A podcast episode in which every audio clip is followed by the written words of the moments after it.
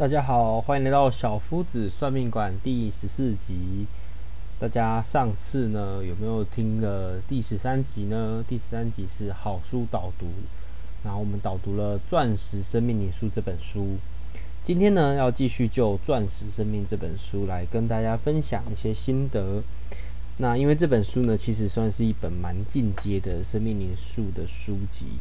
它呢本身呢就生命灵数里面的很多问题呢做深入的研究和分享。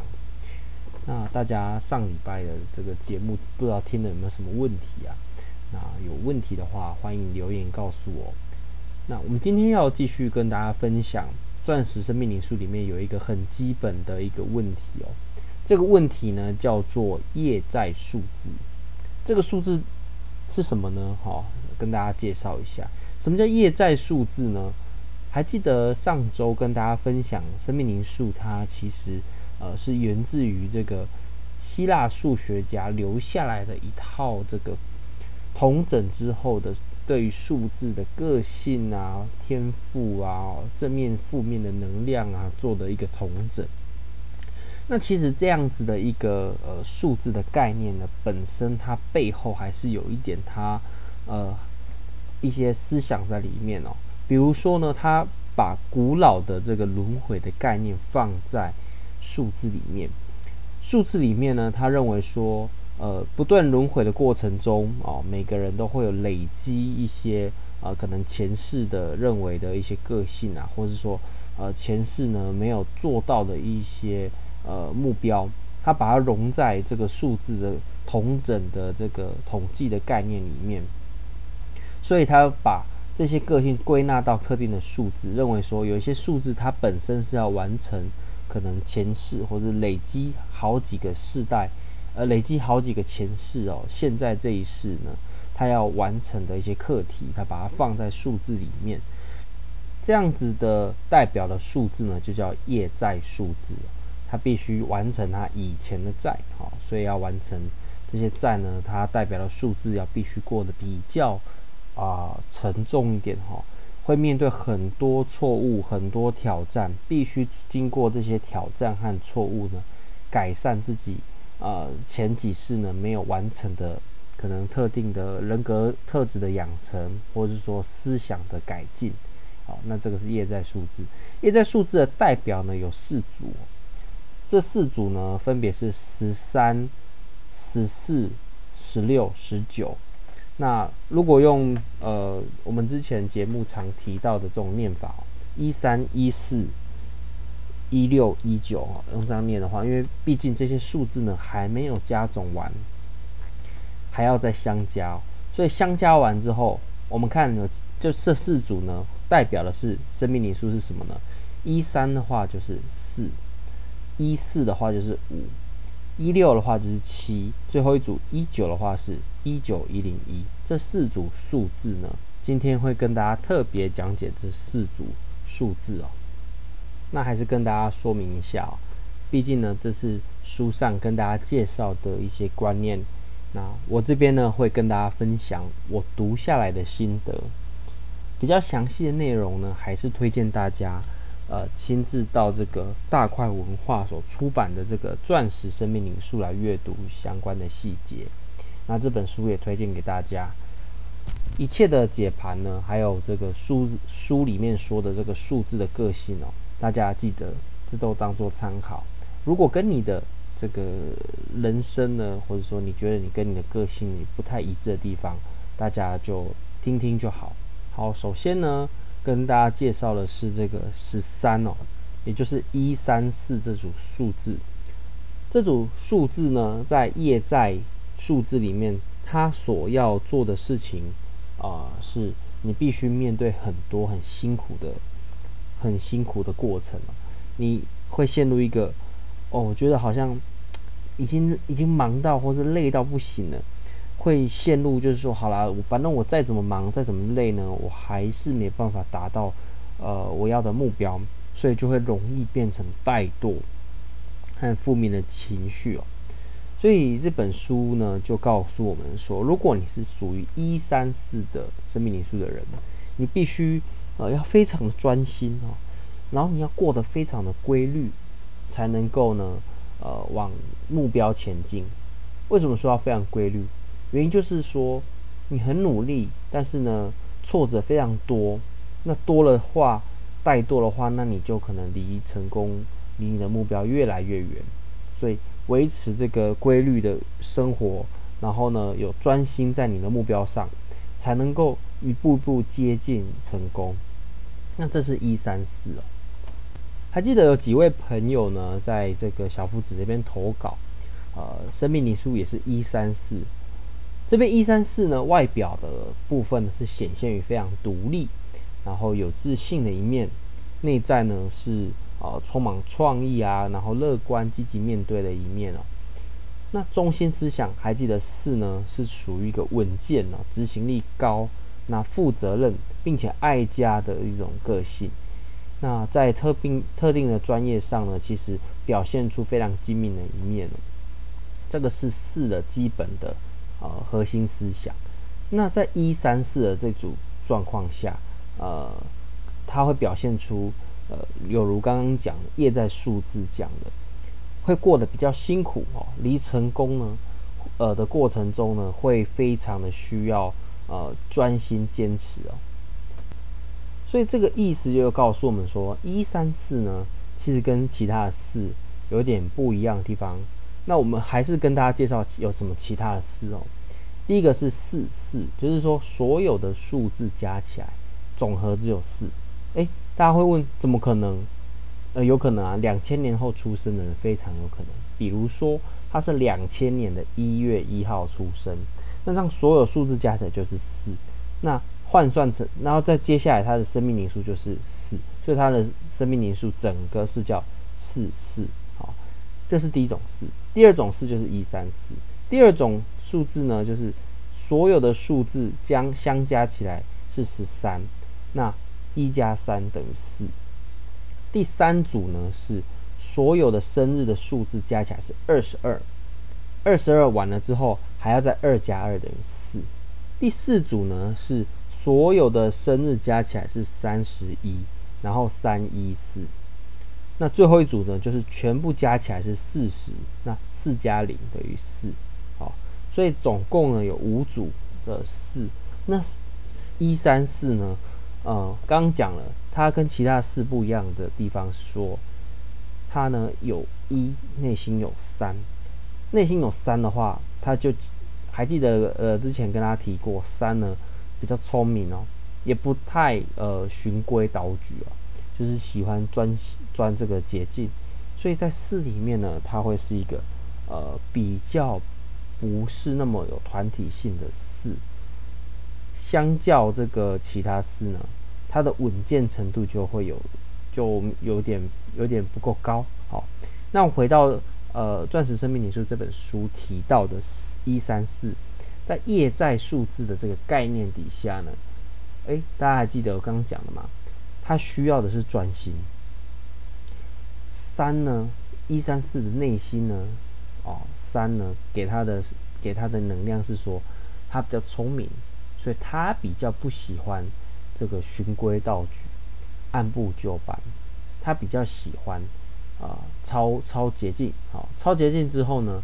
他呢就觉得他可能比较快到达目标，但是有可能啊被打击啊，比如说你不按照规矩来，你其实漏掉很多细节，那这样子的三就会觉得很有挫折。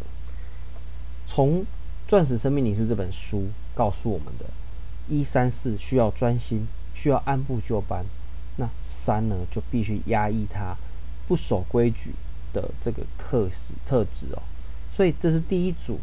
业在数字一三四，他需要克服的，就是做事呢要更专心，然后呢朝目标进行的过程中呢要更规律。再跟大家分享第二组哦，业在数字一四五，一四五在书中提到说，需要不断的被迫适应变化多端的环境，然后呃出乎意料的这个事情呢也很多。好，所以呢，在这个对一四五来说呢，他每天都没办法掌握，他活在一个他完全没办法掌握的环境中。这样子的个性，这样子的成长过程，容易导致这个一四五出生的人呢，哈，他呢容易呢纵情声色啊，就放弃了，他就直接呃在沉溺于玩乐之中哦，所以呢，或是说物质之中哦，所以对于一四五的这个人呢，他也必须过着规律的生活，然后呢要有坚要设定目标哦，他跟刚刚这个呃。一三四不一样，一三四要维持呃规律的生活啊、哦，因为他已经有目标了。但一四五呢，他没有目标，他的目标呃已经被这个不断变化的环境呢所影响，变成说他是一个没有目标、没有生活重心的人。所以呃，告诉我们说，一四五呢需要保持坚定的目标哦，他要有目标，并且过着规律的生活。然后才有可能完成他的目标和梦想。好，那这是一四五书中提到的。一四五目前在节目中出现的，我记得目前还没有一四五的出现。那一四五呢，跟大家分享基本的个性呢，是说外表独立哦，内在坚定、固执，中心思想呢，爱自由，这个爱冒险、爱挑战嘛，然后不太会懂得。这个稳定稳健的维持一件事情，这是一四五本身的一个个性。那大家从这个个性呢，我们来回到这个书籍里面讲的，一四五的四呢，内心呢是有一个固执、坚持，哦，或者说他执行力高的一种这个个性。刚刚讲到业在数字一四呢。他呢，最大的问题就是说，他必须被迫适应不断变化的环境。那对于一个固执人来说啊，他总是喜欢拿同一个方法面对不同的事情哦。有时候呢，呃，我们说你要适应不同的环境，做出不同变化。但是对于固执人来说，他可能觉得这一招半式早就可以呃打遍江湖了。但是事实上不不一定每件事情都这样。那如果对于一四五来说，他呢一直坚持己见的话，就会变成说他每次都没办法如他的这个原本所愿，就会导致一四五的信心呢不足，并且呢他面对刺激哦，或是说新鲜的挑战的时候，他呢失去了那个啊、挑战的欲望，甚至说他已经没办法那么勇敢的去做新鲜的事物。那对于一四五来说，呃，需要做什么样的改善？刚刚也讲到要坚持目标，并且过规律的生活。那一四五一呢？可以想象啊，他的信心是有的，但是被打破信心之后呢，他要回到一原本给他的天赋，就是说要有自信哦，要要学习把自信找回来。那四呢？四原本是说你要这个呃，相信你是相信呢，你所相信的事物，就是所谓的这个择善固执的部分。但是在这边呢，要告诉你说，诶，你的目标有了，你要过着规律的生活，但呢，你因为你的业在数字容易啊，让你这个过得很辛苦啊。你要好好的压低你的固执的部分，你反而要多倾听哦。那五。中心思想要怎么调整？你怎么因应呢？大家还记得五最大的缺点就是说，他不太会学习怎么维持，或是说经营一段这个事情哦。那对五来说，这个是通盘性的呃负面的的这个特质。所以你只要好好的把这个负面的特质呃去了解它、正视它，并且改善它，多点耐心哦。那你可能就可以克服一四五这个业在数字所要带给你的课题哦。再来第三组业在数字呢，是一六七，一六七容易有的问题就是非常的自负哦，就是觉得自己什么都是对的，那呃别人讲都是错的，然后再来呢是因为自己呢呃觉得自己有一些小有成就，所以呢就看不起别人，这是一六七会有的这个。负面的一面呢？那我们来看一下一六七哦，它本身的这个数字，每一个数字的意义。一呢，我们刚刚呃重复介绍了，他有自信的一面。好，那自信的负面呢，就是变得高傲、骄傲、自大。好，那这是一。那六呢，内心呢是这个呃很完美，凡事求完美啊。但他的问题就是说，他梦会很大，他饼的画超级大。那对于有自信饼又画很大的人，他会觉得他的视野更大。那最后是七呢？七呢是这个中心思想是敏锐哦，理性内敛，那很会分析。但是呢，他因为懂得呃看得比人家更多，所以他就觉得他眼界很大，很宽广。呃，这个部分确实。你从呃这几个数字的优点，你会看出这个人容易自负的切入点，就是他真的很聪明。再来呢，别人真的可能没有想他想的那么多。再来呢，他可能呃格局还有他的思维呢，比大家更宽广哦，所以他容易呢造到造成说，他觉得别人都跟他这个相比呢，矮了好几阶。矮了好几阶之后呢，就不愿意呃太相信别人哈、哦，这个是一种呃逐渐逐渐呃衰败或者说陨落的一种个性啊。那这种个性呢，这样看下来，其实他要怎么去改善呢？呃，第一点呢很简单，就是说多听他人的这个呃想法，多跟他人交流沟通。自负呢，有时候就是因为觉得。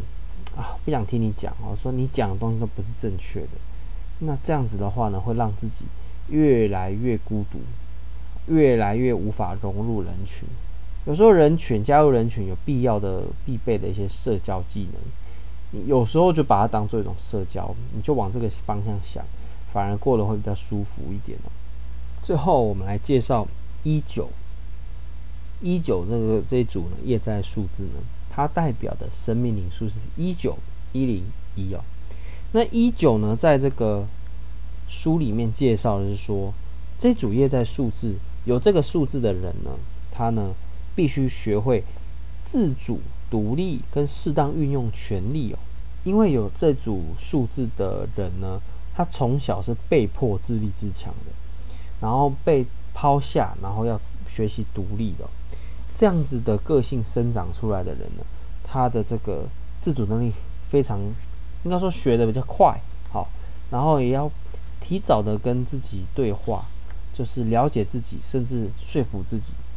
再来呢，就是好好的自己活下去哦。这是一九的人呢，一九一零一的人，他可能小时候会面对的课题。再为什么讲运用权力哦？因为他这个自主性非常的高，好，那。在人群中，如果他是握有权力的人呢，他不善于跟人合作。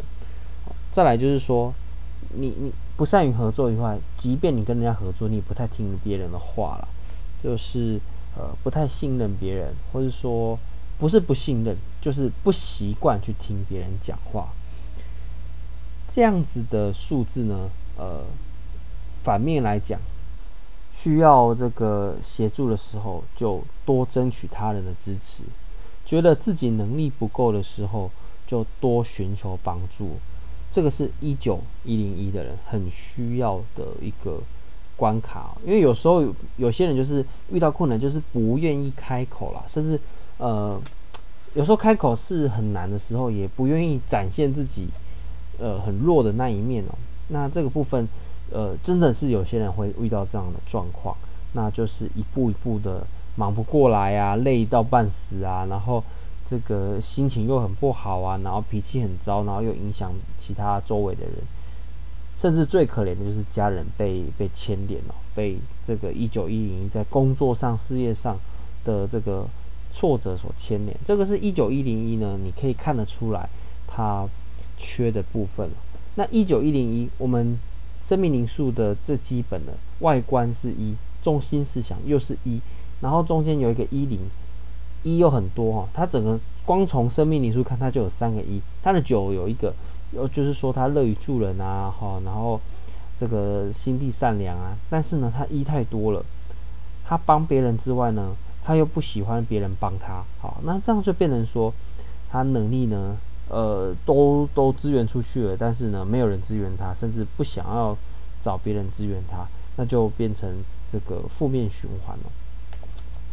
还记得我们曾经在这个第四集有介绍了一个名人吗？那个名人就是阿扁，阿扁就是一九一零一，他有的问题呢，大家应该也看得非常的清楚。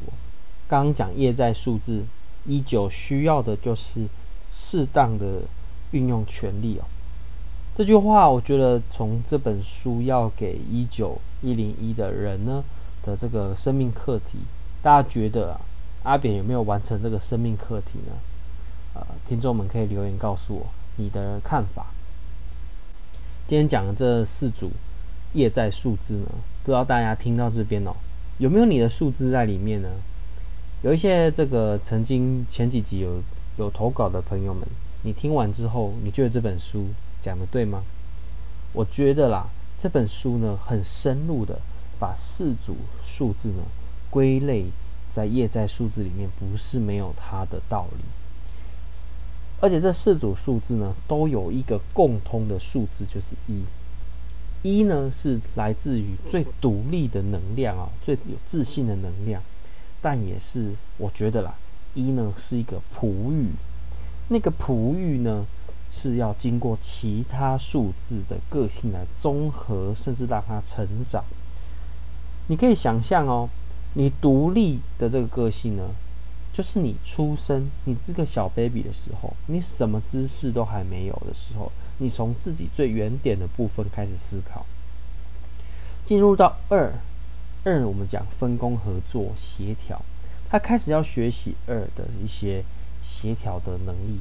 再来进入三，哈，三呢开始智慧开始萌发了，对每一件事情都有好奇、乐观，就像小 baby 去摸一个一只狗的尾巴，好，一只猫的尾巴，它都不怕啊，就是大概就是那一种乐观乐天那种个性。再来一步步的，他可能拥有玩具了，拿到一个玩具，玩具呢呃都不放手，那就是四啊。是紧紧的握着这个他所相信是他自己的东西的玩具哈，他不放手。最后呢，他看到别的人呢有不同的玩具，他抛开他自己的玩具，去摸别人玩具，去玩别人的玩具。好，那就是五啊，就是就是呃，敞开心胸去去接纳不同新鲜刺激的事物。再来呢，交到了朋友哦，在可能在幼稚园交到朋友。那这个呃，开始对朋友的这个互动关系呢，有更多元的发展啊，觉得说这是我朋友，他是我的好朋友，所以我要照顾他，那就是六啊。六呢，对于这个义气啊，哈，对于这个呃承诺呢，都非常的重视，甚至呢，对于完美的这个性格呢，也是呃有琢磨，就是在六。再来呢，逐步的、逐渐的长大哦，也开始慢慢懂事了。对于各种不同的新鲜事物，他开始有逻辑思考，那就是七啊，七理性分析。慢慢的、慢慢的，在人群呃生活中呢，开始要跟别人互动。有的人跟他讲真话，有的人跟他讲假话，有的跟他讲梦想，有的人讲实际，他就会开始发现哪些呢是现在真正能够做的。有这样的思维，就开始进入到八，务实掌控的这个性格。最后呢，他决定呢，要帮这个群体呢贡献他的力量，帮助大家一起走过难关。那这就是九，九呢在群体之中发挥他的这个爱心啊，他的时间精力啊，九的个性表现出来。那一到九就像一块璞玉一样，慢慢的雕琢，慢慢的雕琢。如果一个人能够经历一到九每一个数字的正面能量、负面能量洗礼。他会成为一个更完整的人哦。这个是生命灵数一到九给大家的启示。那业在数字呢？从一的这个共通点呢，其实就是告诉大家，虽然呢你不能改变你的生命灵数哦，但是你后天你有正视这个课题，你有机会呢可以改善你觉得有瓶颈的地方哦，甚至让你变成更好的人哦。那这就是业债数字。它最重要的意义。那我们最后来接受这个呃听众的投稿。今天的投稿呢，是一九九零年十月三十一号的女生哦，生命灵数是二四六。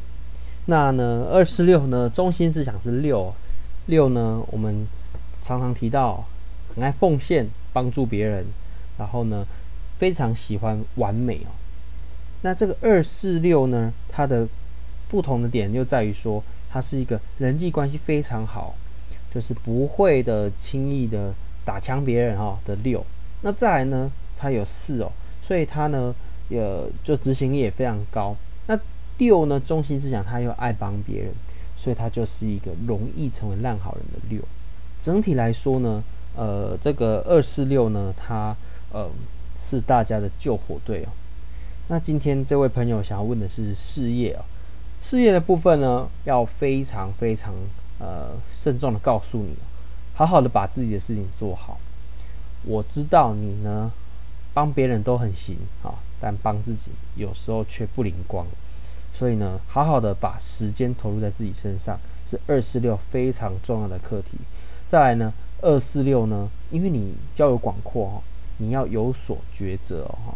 就是说，你你想要两面都讨好啊，就是群体中啊，每个人都交友的关系都正常啊，然后都友善啊。但是有些人就不值得交的朋友呢，你就要想清楚。甚至在事业上呢，不该接触的人，你要有所取舍。那四的部分呢，内心四呢，就是说，啊、有时候不要太固执哦。我们呃前面讲那么多哈、哦，一四五的这个性人，四呢。负面的地方，你要记得，就是说，不要太固执，就是说，多多听别人的想法，多方参考他人的意见，在事业上呢，会更有收获。六呢，告诉你要完美，但完美的过程中，你要更多的意见，你才能够更完美嘛。你不能过，不能够说自己都关起门来不听他人的意见呢，这样的完美没办法达到真正的完美。那呢，这个事业上，我会建议你再讲一次，就是说你要好好的把自己的事情先做好，再去帮别人，不要帮了别人帮一圈呢，业绩都不是你的，绩效都不是你的，但回到自己的本业上，自己的自己该负责的事情就都没有时间做好，那这样就不行了。好，那这是今天投稿的听众在事业上的解盘。好，我们今天的节目就到这边。那欢迎大家按赞、订阅、追踪小夫子算命馆 YouTube 频道、Spotify、SoundOn、Apple Podcasts 以及我们的 IG 粉丝专业。那今天就到这边，非常感谢大家聆听，下次见。